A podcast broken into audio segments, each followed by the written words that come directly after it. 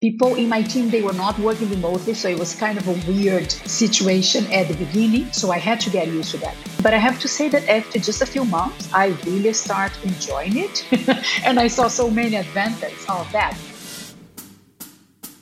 Chan With A Plan, the podcast, a podcast providing career advice and easy, actionable steps for frustrated professionals, helping you overcome career challenges so you stop feeling confused and defeated and start feeling focused and confident in order to excel in your career. I'm your host, Max Chan. Now let's dive into the episode.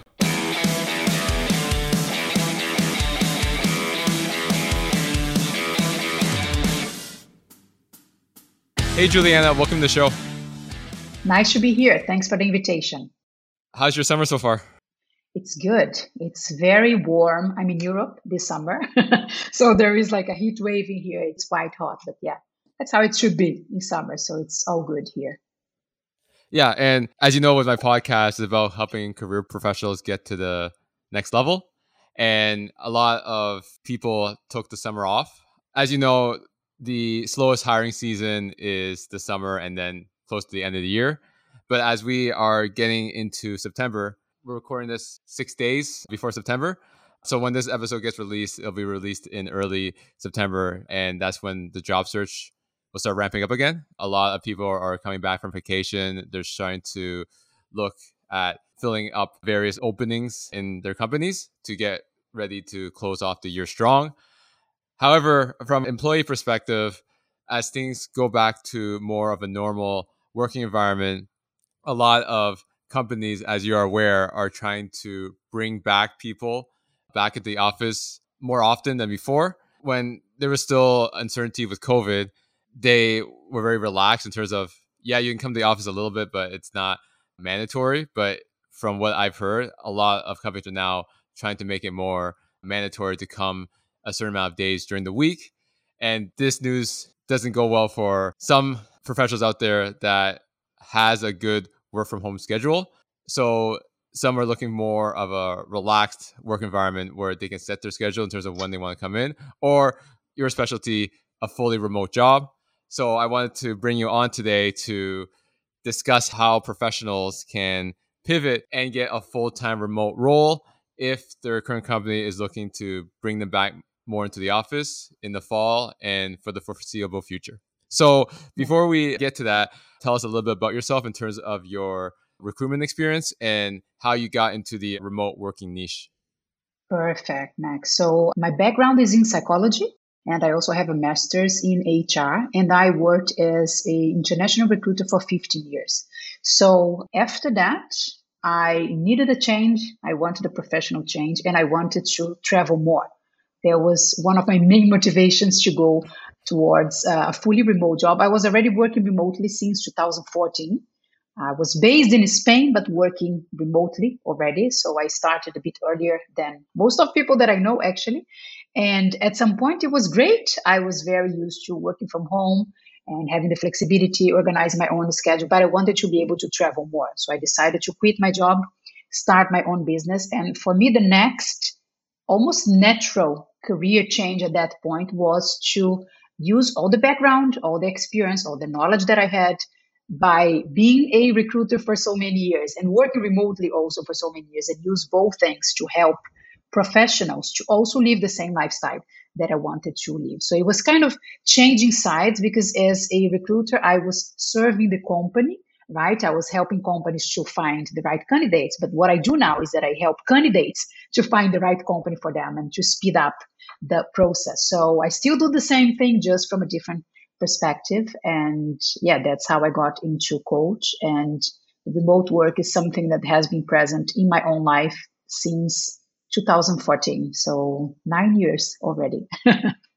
so you were doing remote work before it became a thing during the pandemic? Yes, I was. Uh, and it was funny how it started because I was working as a recruiter for a cruise company and I was recruiting candidates all over the world. I was traveling a lot to interview them. And at some point, there was some internal change in the company, and they told me that I had basically two options. I could be laid off, could leave the company, or I could resign and they would hire me again in another company of the group. It was seven groups, so I was going to do the same, still be an international recruiter, but working for a different group. So I was like, obviously, I want to remain in the company, right? But then from one day to the other, I couldn't go to the office anymore because the office I used to go, the physical office, was belonging to one company. And since the 1st of January 2014, I started working for another company from the same group. So I had to start working remotely. I didn't choose that. I didn't know how it was going to be people in my team they were not working remotely so it was kind of a weird situation at the beginning so i had to get used to that. It was not my initial choice at the beginning but i have to say that after just a few months i really start enjoying it. And i saw so many advantages of that. There was a lot of requirements for me like where am i going to work physically? Like which room of the house am i going to work? How am i going to organize my schedule? I work the same hours or not? What about my lunch break? So small details. How do I keep motivated? How do I have meetings? I mean, it was not as much common to have meetings on Zoom, for example, like we have now. We're talking back in 2014. So I had to relearn several aspects of how to get work done and still be part of a team being away from the office, but it went out very well for me. And I ended up moving to the city where the new office was located. And I gave it a try. I was like, I'm going to go back to the office now as I'm living in the same city. But it didn't work out to me anymore. So there was no way back. And now it's 100% a choice for me to be able to work from anywhere.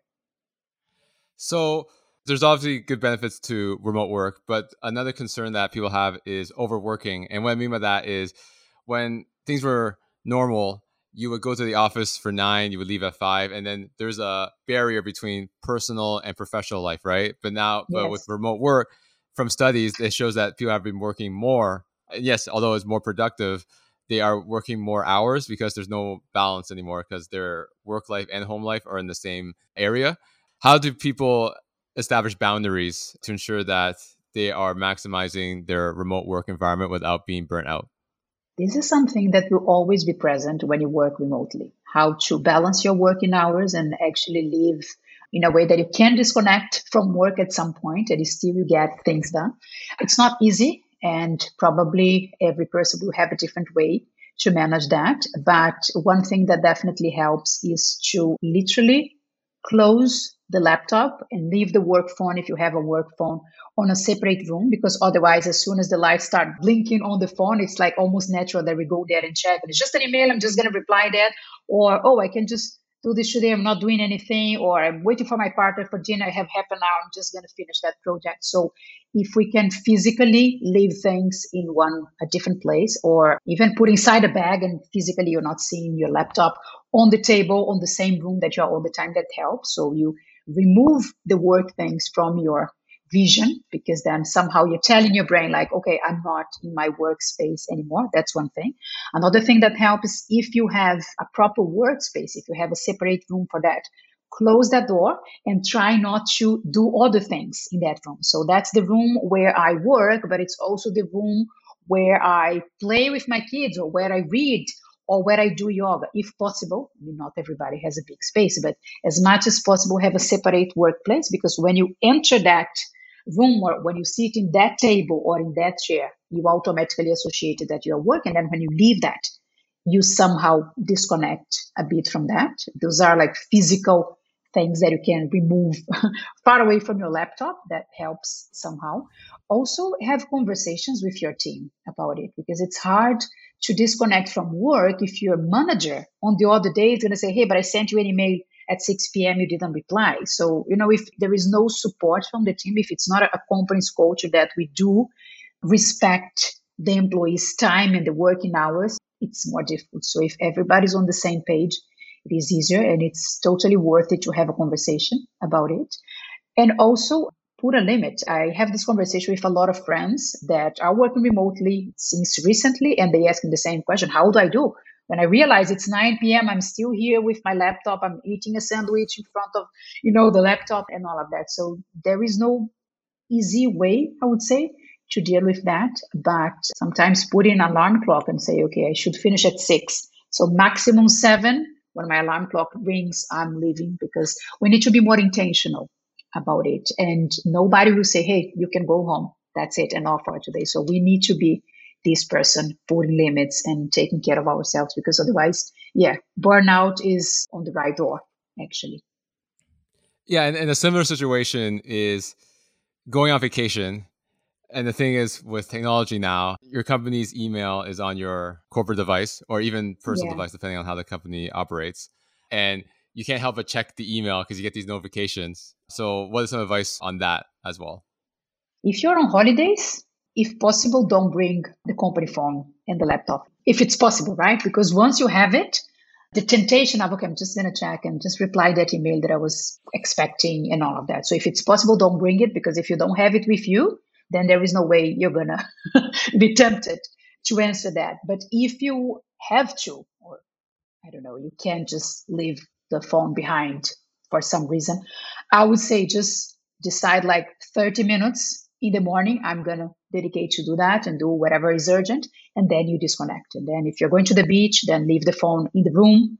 And then while you're in the beach, you might still think about work. I mean, that's harder to disconnect, but at least you don't have the device on your bag and then you just, you know, grab it and start checking the emails as if you were in the office. So sometimes it's a matter of, yeah, I leave the device far away and also tell like family members or your friends that are on holidays with you and say, hey, if you see that I'm too much time on the phone, just let me know. I might not realize because we do it automatically, right? And just let me know, hey, stop that, come here, let's talk, let's do something. So also kind of ask for help to other people who are on holidays. It might bring this awareness to us because we are so used to be answering emails all the time that we might not realize. We don't do it on purpose. It's just like we are used to do that. So yeah, but not easy. I agree. Yeah, for sure. And obviously, people who want to do remote work know the pros, right? Flexibility of your schedule, which is the biggest one, right? And then saving commute time. However, what are some additional cons besides the overworked and established boundaries that you see with remote work? Because employees right now, they might be wanting to do remote work out of spite. What I mean by that is they had a nice work from home situation and now the company wants them to come back and now they're getting angry. So they want to get fully remote job just to make sure that their schedules maintained. But from a logical perspective, what are some additional cons of doing a fully remote job? Because yes, there are benefits and there might be more benefits than cons, but you do have to weigh both sides of the situation. So, what yeah. are some of the cons that you have experienced and your clients have experienced with a remote work from home environment? Yeah, I still think there are way more pros, like good things about working from home. That's one thing. And another thing is that working from home is different than working remotely because remote when you work remotely you can work from different places that is not only home right? So work from home was what we all had to do during the pandemic because there was a new situation there was fear involved and then suddenly we had to be locked down at home and keep working. So just to make this differentiation that working from home is not the same thing as working remotely working remotely means that you can work from a place that is not the office. So it could be home, and it will probably be sometimes, but it can be a working space. It can be a holiday house that you rent. It can be a friend's place. It can be a coffee shop. So there is this variety of places that remote work includes that is not only the working from home. That said, let's talk about the downsides or the issues that people might face when they work remotely. So loneliness, feeling lonely, like don't see people during the day because if you are just working from your home if you're not making the most of the other spaces also that you can work and you work eight hours per day you might not see many people. So you wake up you have your breakfast do a couple of things here and there in the house and then you sit to work and you finish six or seven and then it's already nighttime you're going to have dinner. So feel lonely. It's one of the challenges for people who work fully remote, especially if you're recently coming from working from the office where you had your colleagues. So maybe you're not really getting along well with your colleagues. we don't choose our work colleagues, right? Sometimes we get along well with them, sometimes not really. But still, you had people around you all the time if you were working in the office environment. So when you go to work from home or from any kind of remote environment, you need to be intentional about meeting people connecting with people, making friends, calling your friend and say, hey, let's have dinner, let's have lunch, let's have a coffee, or signing up for activities, things that you like to do. So you meet people with the same interests, and then you can leave the house, you do some physical exercise, you sign up for a gym. So feeling lonely and seeing your social life kind of go very weak is one of the things that can happen when you work remotely. So you need to be intentional about it. We already spoke about overworking, right? That could end up being a burnout. And also struggle with situations that if you were in the office, they could be easily solved. So, for example, when you have an issue with your computer or you don't know how to use an Excel formula or something like that, in the office, you just literally turn your head and you say, "Hey, can you just you know check my screen and all of that?" That feels more natural. But when you work from home, you need to speak up. You need to be proactive and you need to ask for help with the things that you don't know how to solve because there is nobody passing by behind your table and see, hey, what, what is happening? Like, why you look confused? What is going on? So you need to speak up. And I know it's hard for some people, or they were not stimulated to do that before, right? Because they will think that they are bothering others, or they might feel that they will see him as someone that is complaining about something. And it's not that. It's like, I need assistance, I need help. So speak up is something that can be a struggle to people, but it's extremely important when people work remotely. Everything related to communication, Max, in all levels, like written communication via email or on a chat, writing documents to have a, a, clear tracking of all the processes that we are following in the company, video communication, right? Being able to be in front of a camera and speak and make a presentation and fight for your ideas and all of that is not super easy for some people, but everything related to communication is a must when you work remotely. All right. So we've discussed the pros, the cons. So my listeners have okay, so I evaluate everything. I still want to do remote work. How do I get my first fully remote job? So walk us through how you work with your clients in regards to finding or establishing a strategy to execute for that target of getting that remote job. This is the 1 million question, right? How to land a remote job. How can I get there? Everybody's talking about remote jobs. Most of people tried it a little bit during the pandemic. And then now some people are like, I definitely want to do that. I don't want to go back to the office. I know I can be productive. I can do my job from home and I still have time to enjoy my life, to take care of all the areas of my life. I save more time. I have more energy. I enjoy more. So that's pretty much the 1 million question. Whenever I speak to a client or to someone that is considering landing a remote job, my first question is which kind of remote job are you looking for? Because that's a very common mistake that people do. They just say, I want a remote job. And a remote job, it doesn't exist. Like a thing, only one thing that we can call remote job. There are several remote jobs in different industries, in different areas, in different departments, in different levels. So first thing is to understand which kind of remote job are you looking for? And then another mistake that I see is that people say, Oh, I'm open to any kind of remote job. You know, Juliana, any kind of remote. And it's like, no, that's a mistake again. You are not good to do anything. Like nobody is. So we have a background, we have some studies, we have experience, we have skills. So as much as possible, try to align your next career step, the next job you want to get, your next remote job, with what you can do already, with your experience, with your background. The other option is that, look, I'm not happy with what I have been doing the past 10, 15 years. I want a career change. And on the top of that, I want a remote job. That's perfect. But that's another thing. So we need to see still, I will ask you which kind of career change, like towards which direction, right, you want to go. And then you need to prepare for that. Do you need to learn something? Do you need to attend a course? Do you need to do an internship to learn about it? So in any case, to start this journey of landing a remote job, it's important that you know which kind of remote job are you looking for. Stop thinking that a remote job is just one thing that you're going to get. No, we need to narrow down to what is your experience, your skills, which kind of company you want to work. Is it a startup? Is it a big company? Is it a medium-sized company? Which department are you going to do? Do you want to lead people? Are you okay with a more administrative position? So all those things that we need to talk about in any kind of career move, right? We still need to have this conversation when it comes to remote jobs. So that's one of the first things. And then I work with everything related to clarity. Once you know more or less at least which kind of remote job you're looking for. It's important to acknowledge where you are now in your career, what is happening in your career and in your life, where do you want to get? So we look at the future a bit and we dream here to visualize your ideal life and job and career.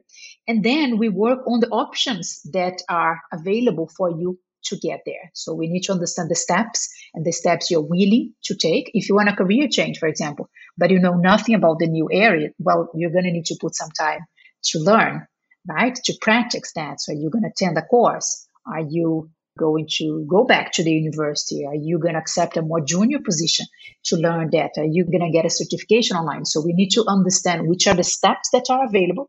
Real thing. I'm not here talking about abstract things. I'm really talking about being very grounded and see which are the steps to land the remote job that you want to land. And then we define a strategy to get there. But it always starts with clarity. Where are you? Where do you want to get? And then we create a roadmap to take you from point A to point B.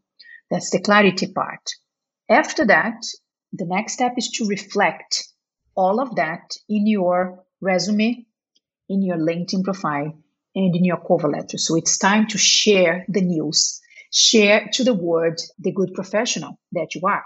What things can you do? Which kind of job are you looking for? So you are prepared to later on apply to jobs that also will start attracting companies and recruiters who are looking to that profile. So it's also a very common mistake that professionals want to land a remote job, but they don't mention that in any place in their LinkedIn profile, in their resume. So I read their documents. I'm like, I would never guessed that you're looking for a remote job. Oh, shall I say that? Yes, actually, in a very clear way. So you need to reflect that in your documents because that's the message you're sharing with the world. So the next step is always reflect on LinkedIn, cover letter, and your resume that you are ready to work remotely. You have the skills. If you have previous experience, we'll obviously mention that. So you revamp you fix those documents to share the clear message with the world, right?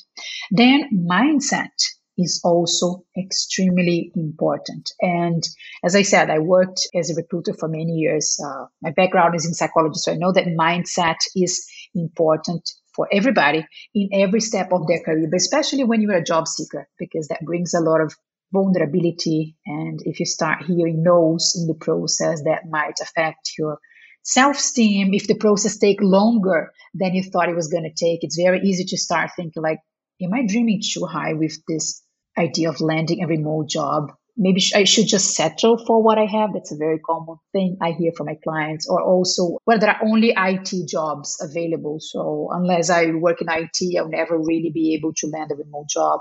Or well maybe i'm willing to accept a pay cut to work remotely because I don't think I'll ever land a remote job that pays well. So all those limiting beliefs that will most likely come up during the coaching process, it's important to address them instead of just say, okay, that's bullshit. I don't want to think about it. No, we need to acknowledge those limiting beliefs and see how we can deal with them because they might help us to keep moving or they might stop the process. So I saw people giving up in the process because they're like, I don't think I'm going to make it. That's too hard. And it's interesting because the competition for remote jobs lately is very high, right? Now, all the attention is going for remote jobs. So people who were never thinking about it two years ago before the pandemic, three years already almost, they are also considering remote jobs now. So the competition is very high. So it's easy to feel doubtful during the process. And it's also normal. But the thing is, how do you work your mindset to keep going despite feeling low in some moments despite having doubts and despite receiving some no's on the process. So I also like to work the mindset part because it's extremely important for every job seeker. Next step I work with my clients is different job searching strategies. And that's funny because some people are like, oh, so I was not supposed to be applying for jobs until now? Exactly. There are so many things that we need to do before you start applying for jobs, right? I always say like clean the house first, organize everything, and then later on you will start applying for jobs because that's not the most effective strategy to land a remote job in 2022. So you will still apply for jobs.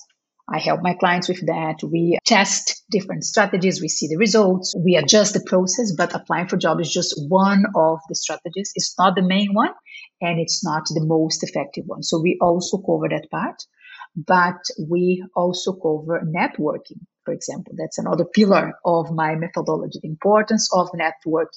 this word is kind of empty already because everybody now say, oh, you need to network. Oh, network is important. But then at some point, it's like, what are you talking about? Like, what is network actually? Is it sending a cold message to someone on LinkedIn? Is it write to a recruiter and say, hey, I saw that you posted a job. Can I send you my resume? Is this the kind of networking?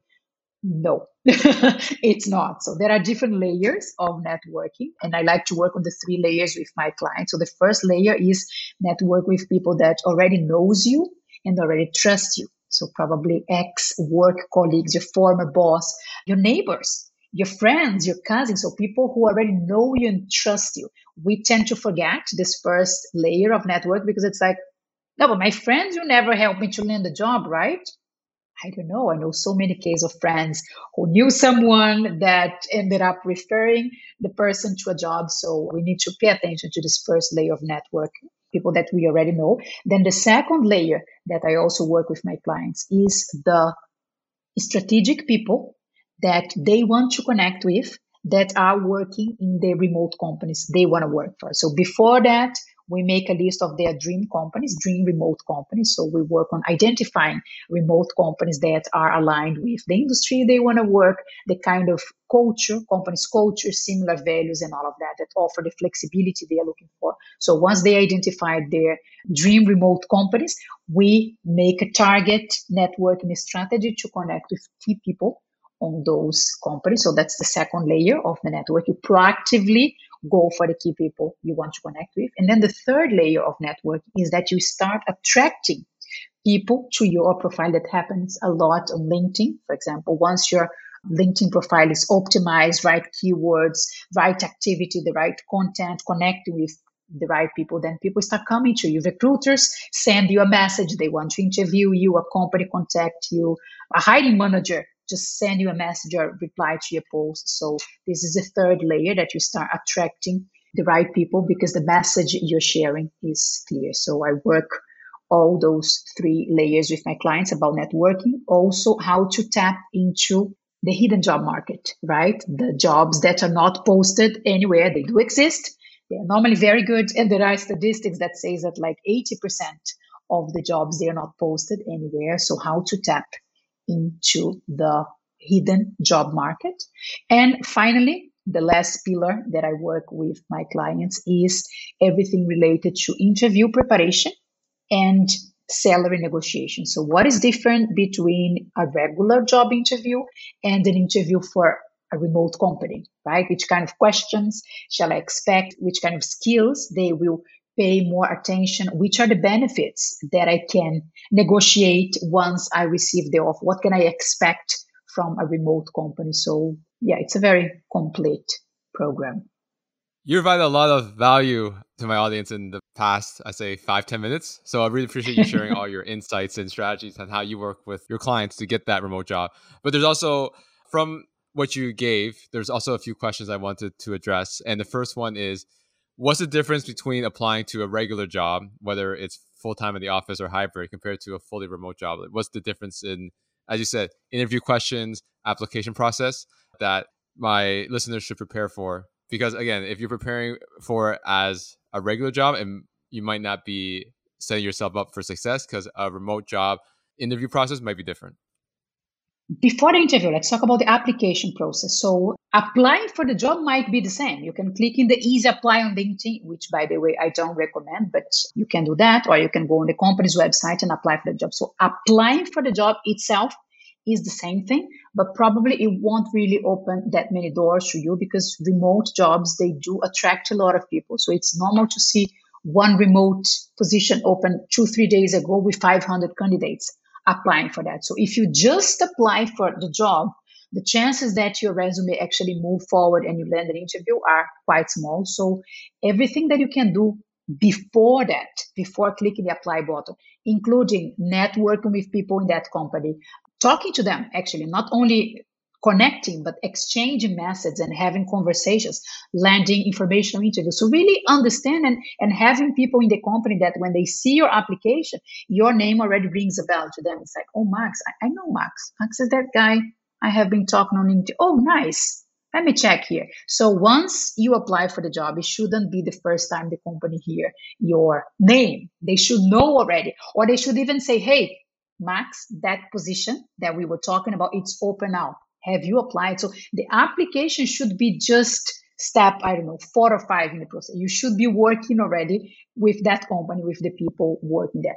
Why is that? Because as the competition is high, anything that you can do to stand out from others, but stand out in a positive way, then you should do. So all the things before applying for the job are very important. Also, remote work recruitment process, they tend to be long because they might never see you in person, that company, right? So they want to make sure that you are the right person, that you have the skills and all of that. So be ready for long recruitment process. And when I say long, I had a client from the US also. We had a session two days ago, and she was sharing that she did eight job interviews for a position. And spoiler, she didn't land the job. That's why she ended up landing me, uh, hiring me because she was like, yeah, I don't know what I'm doing wrong. Eight interviews. So be ready for long process assignments also because the company wants to see you in action. They want to see if you can actually deliver work. Remote work is a lot about results. It's not that much, oh, you dress in a certain way, you are the funny guy in the office, it's nice to have you around. It's like, yeah, you might not be funny, but if you're great doing your job, that's what most of remote companies will go for. So you need to several times demonstrate during recruitment process that you're good at what you do. And then also everything counts during the process because imagine that the recruiter sent you an invitation for a Zoom interview, right? And then you receive the email. There is at the bottom of the email the option to confirm the interview or to decline the interview. If you don't confirm the interview, the recruiter won't really know if you are accepting the interview or not. And then you might say, oh, but I didn't pay attention. Or, yeah, I assumed that because, no, no, stop assuming. Everything in the process is part of the evaluation. So if you reply to the email and you say, yes, I received, all confirmed, all good, if you click the yes button. So I know companies, remote companies, that they say, I eliminate candidates who don't accept, that's a real case, who don't accept a Zoom interview because they are not confirming. So I don't know if they are interested. So those details count. And they count because when you're working remotely, you need to confirm that you are attending a meeting. Otherwise, your manager won't know that you're attending that. So everything during the process will be taken into consideration, probably way more than when you're doing a recruitment process for a regular office job, right? So pay attention to the details is something that recruiters will be checking all the time. The way you communicate, obviously, and you communicate with your words, but you communicate with an email, you communicate with your body language, you communicate with your face when you're doing a, you know, maybe you say, oh yeah, I'm very happy for this job. Yeah, that's exactly what I want to. And, and they don't see that in your face. Your face is expressing something different. So yeah, everything communicates in the process. And I would say be good at what you do because as the competition is high, remote companies, they can be very picky and as pretty much everyone now wants to work remotely, companies can be picky and they don't need to be restricted only in the US. Only in Canada, they can hire people from everywhere. So being good at what you do, be qualified, express all of that in your resume, in your LinkedIn profile. So they say, oh, this is a good professional. I want to definitely talk to that person. So when it comes to interview questions, right? If you make it all towards an interview, well done already, but then you still need to perform well in the interview. I would say that apart from the classical interview questions that we should expect already on an interview, be ready to answer things related to the remote work environment. So if you have previous experience working remotely. And here, definitely, you must mention if you work remotely during the pandemic. Yeah, but my contract was not remote. Yeah, but I just worked remotely for one year. Yes, but now I'm back in the office. It doesn't matter. If you work remotely for even a short period of time, make sure you mention that in your resume, in your LinkedIn profile, and of course also in the job interview. So make the most of that time and share the details tell how you organize yourself, how was the experience, which things you learned. So if you have a one week experience working remotely, make sure you talk about it. That's important to mention that in the interview. Also, be ready to answer like which tools do you use to work remotely. So if you are familiar with things like Zoom, Slack, Asana, Trello, Google Drive, all those things, make sure you mention because we, we take for granted now. Oh, but that's obvious, right? No, it's not obvious. You got to say that even in your documents before, but in the interview, make sure you mention that. Demonstrate that you have the skills that it takes to work remotely. So it might change a little bit from one company to the other, but anything related to time management, being proactive, looking for solutions when your computer stop working. What are you going to do? You need to be able to do something.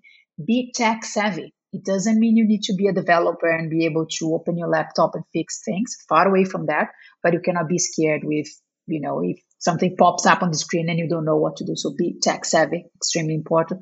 Communication. I know I said that before, but I'm going to say again because it's one of the key things that we need to make remote work work is, is communication.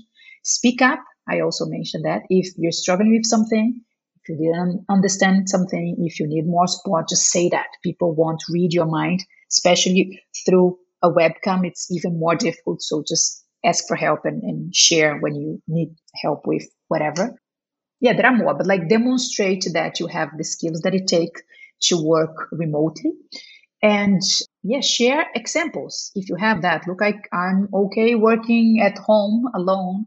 I can organize my time. And then you mention examples. So if you can always go back to achievements and share real situations that you were able to manage your time, you're able to find a solution for something. You could communicate with a client all virtual that worked out well. So demonstrate those things during the job interview and be ready to be asked specific questions about how do you organize your workday? How do you define what is which task is a priority? If you need to get an answer and the person is not answering your email, what are you going to do? If you don't like something your manager did, how are you going to do? Because you have never seen him, you won't ever see him. How are you going to fix this situation? So this kind of questions could easily happen. And going back to what you said about the competition, right? There's a lot of competition for remote jobs.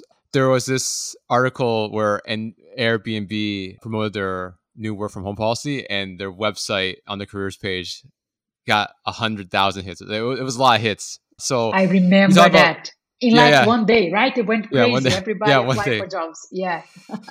so yeah, so with that, with the competition, with so many applicants for these remote jobs, you mentioned networking, right? So obviously you still have to apply because even you network from my experience and working with professionals is that yes, it's good to network, but you still have to apply because your application still has to be in the system.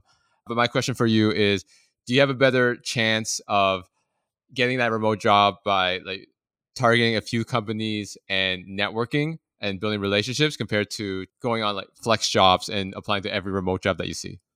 Both strategies they complement each other. Okay, so there is the application part, but I like to approach this part as 20% of your time and effort and 80% the other strategies that first most of people don't do because they don't know how to do and they find it complicated. Second, they take more time.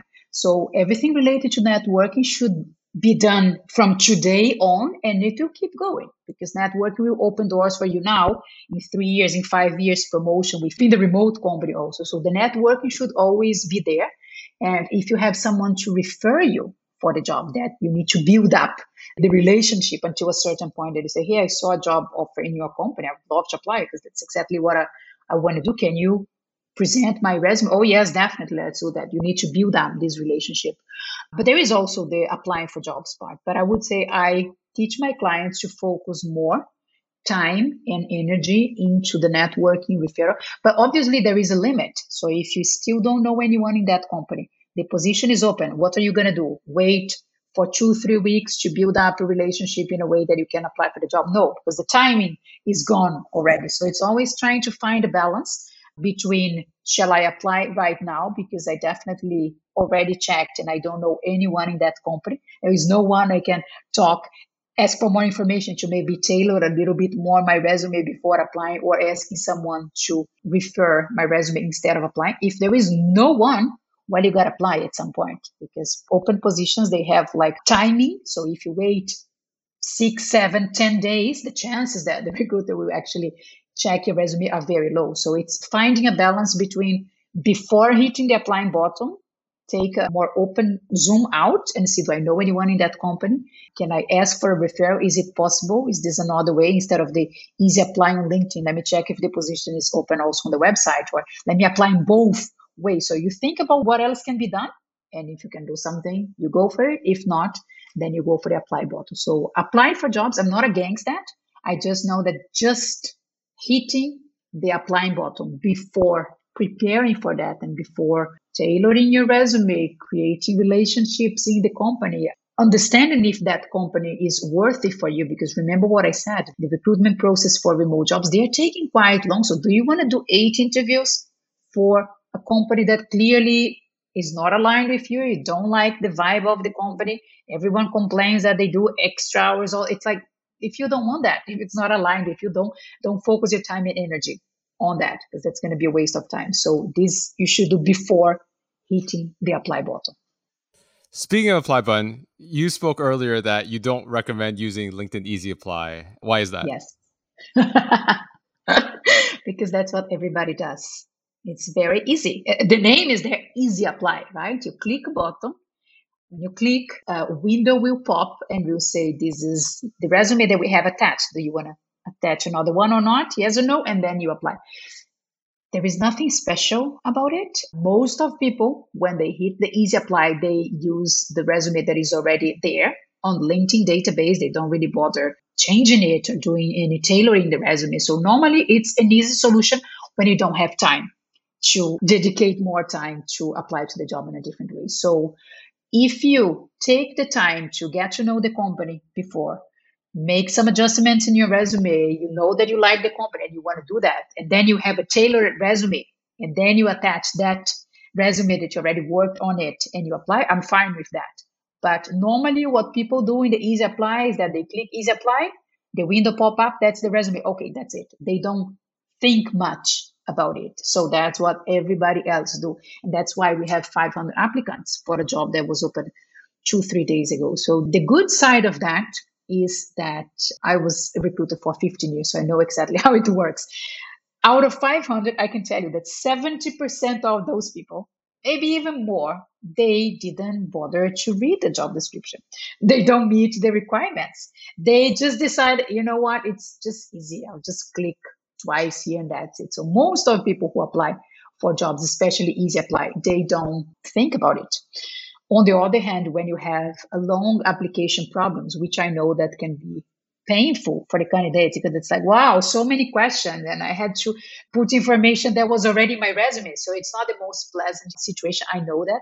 But a longer process also eliminates people that are just lazy or they're like, oh, you know what? I don't really want that much, that position. It's not worth my time. So it's a way to eliminate that and they're going to have less candidates. So Again, I'm not against the easy apply, but think if you can do something with your resume, if you can tailor it a little bit, if you can check if someone can refer you for the position before you just go like almost as an impulse and you just click easy apply and then it's done. You make a good point about long interview processes or long application processes because it helps weed out candidates that might be iffy, right? For me, I've actually turned down or withdrawn my application because they wanted me to do an assignment and I just didn't want to do it. And I told them, hey, I appreciate it, but I'm going to go somewhere else, right? So, yes, I know there's a balance. Like, you don't want an overly long interview process, but you want a certain length so then you can determine whether these candidates are actually serious or not, right? Yeah, yeah. And there is a fine line, right? That sometimes I think that companies don't respect that. This client that did eight interviews, it's a lot of interviews. I know that Amazon, for example, normally does seven interviews. It's a lot. It's a lot. And then I keep reading posts on LinkedIn that says, well, if after five interviews you don't know if the candidate is good or not, maybe the problem is with your recruitment process, right? Maybe the problem is if the person that is doing the interview. So I also think from that perspective. But yeah, there is a fine line between what is a fair process for the candidate. Like you're putting your time, you are sharing your knowledge, and most of the times company will not pay you to do an assessment, right? That's common, for example, for developers. Sometimes before you got approved and then before we hire you, you do like a trial period. It's a paid one. So you're going to do this coding. And so some companies do like that. That's paid. But most of the time, when you're still in the recruitment process, it's up to you if you want to put the time or not to make the assessment. And I had clients who spent like four hours preparing an assessment. So that's a lot of time. Is it fair? Is it not fair? I don't know. Sometimes I don't think it's fair. Sometimes my clients share with me, I get angry actually. But it is what it is, right? So I think there is a lot of space, even in remote companies, to improve the way recruitment is done. And because I was a recruiter for so many years, sometimes I was like, really don't need this step in the process. And then the hiring manager was like, no, no, just do that, just in case. It's like, you don't really need this information or this extra assessment or this extra, extra thing. The same thing as the job description. Right? Oh, let's add two more languages just in case. But why if the job is going to be done in English? Well, maybe in five years we're going to expand to the French market. Yeah, but like it's still on paper. We don't know. Well, let's just ask for that. So there is a lot of space for improvement in the recruitment in general. And in my opinion, a lot of companies they overdo it and they make a very long process. So how can we fix that? Well, it's a deeper discussion that includes the companies itself. But from the candidate perspective, my advice is always like be intentional and be careful with the companies you apply for because it's not just a button clicking in the easy apply. Once you start, you might need to dedicate a lot of time and energy to go through the process. Of course, you can always say no. You can always stop the process. Even if you receive the job offer from the company as a candidate, you're allowed to say thank you, but I'm not interested anymore for whatever reason. You don't even need to justify yourself. But it's just, I don't think it's a good use of your time. If you're actively searching for jobs, you should have a strategy and know the kind of companies you're going for. Because if you really want to work for that company, if that company is in your dream remote company list, then it's worth your time and your energy to spend five hours, four hours, whatever, an assignment because it makes sense for you for your career, that company. But don't waste that time in a company that you're just like, ah, whatever. I just applied and don't even remember the name of the company.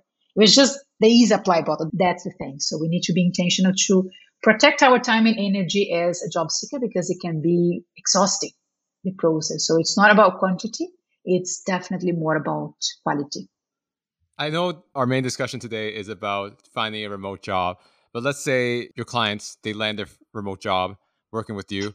What is some advice that you could give to them to make sure that they stand out in the first 90 days of their remote job? It is a bit harder, I personally believe, in terms of like making a good impression. For example, if it's a standard office job, you can go in and meet everybody.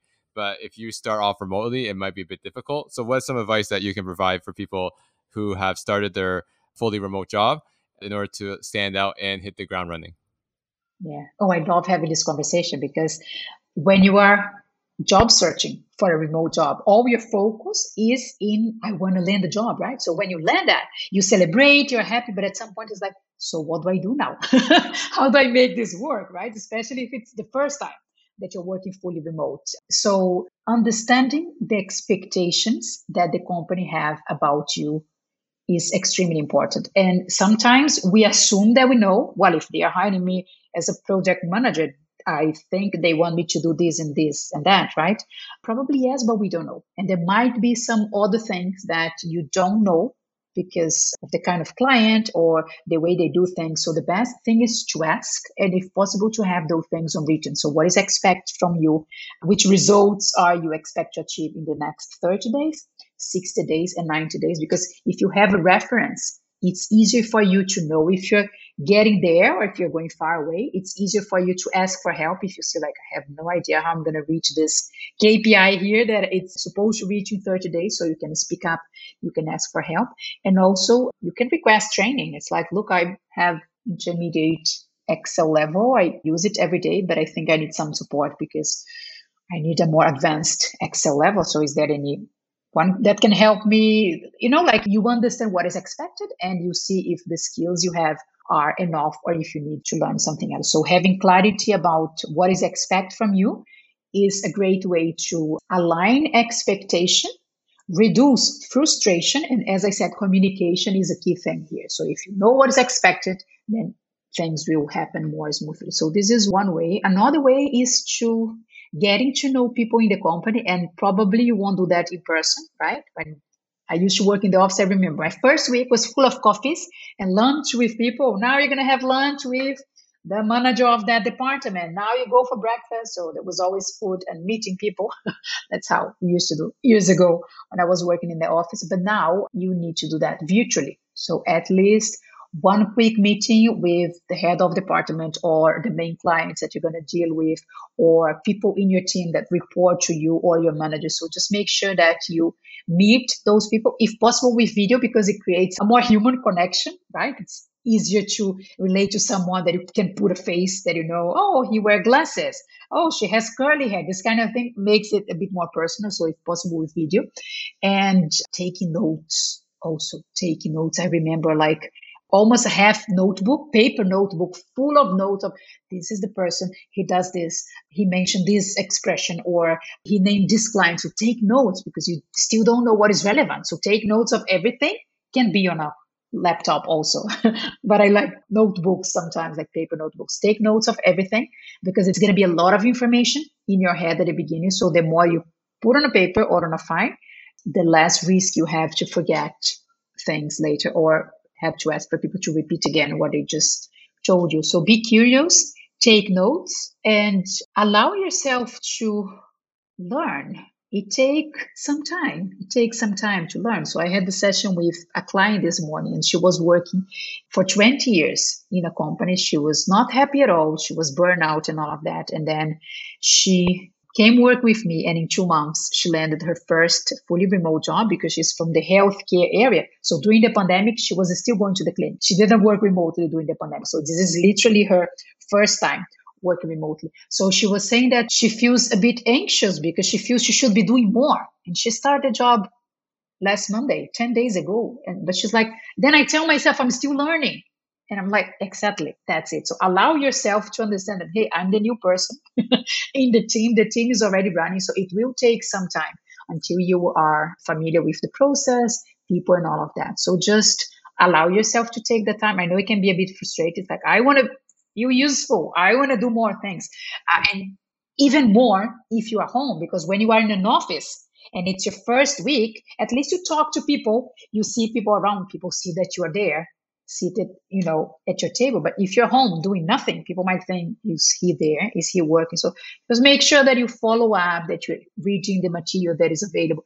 You're taking notes, you're making a list of questions that you want to ask, but allow yourself to understand that the onboarding takes some time. And if it's a nice company, they will understand that and they will support you in the process. So yeah, I think these are some of the things that people can make to be more successful when they are starting a new remote job. Awesome. And I asked this question to all my guests at the end of our conversation. What has been one big career challenge that you faced that you had to overcome to get to where you are today? Mm. Well, I can share several examples, but I'm going to pick up one. when I decided that I wanted to create my own business, to be able to travel more. It actually started with I want to travel more. How am I going to do that? And I decided, okay, I'm going to create my own business because then I have more flexibility, right? So at that time, I was already working remotely for many years, but I was based in Spain.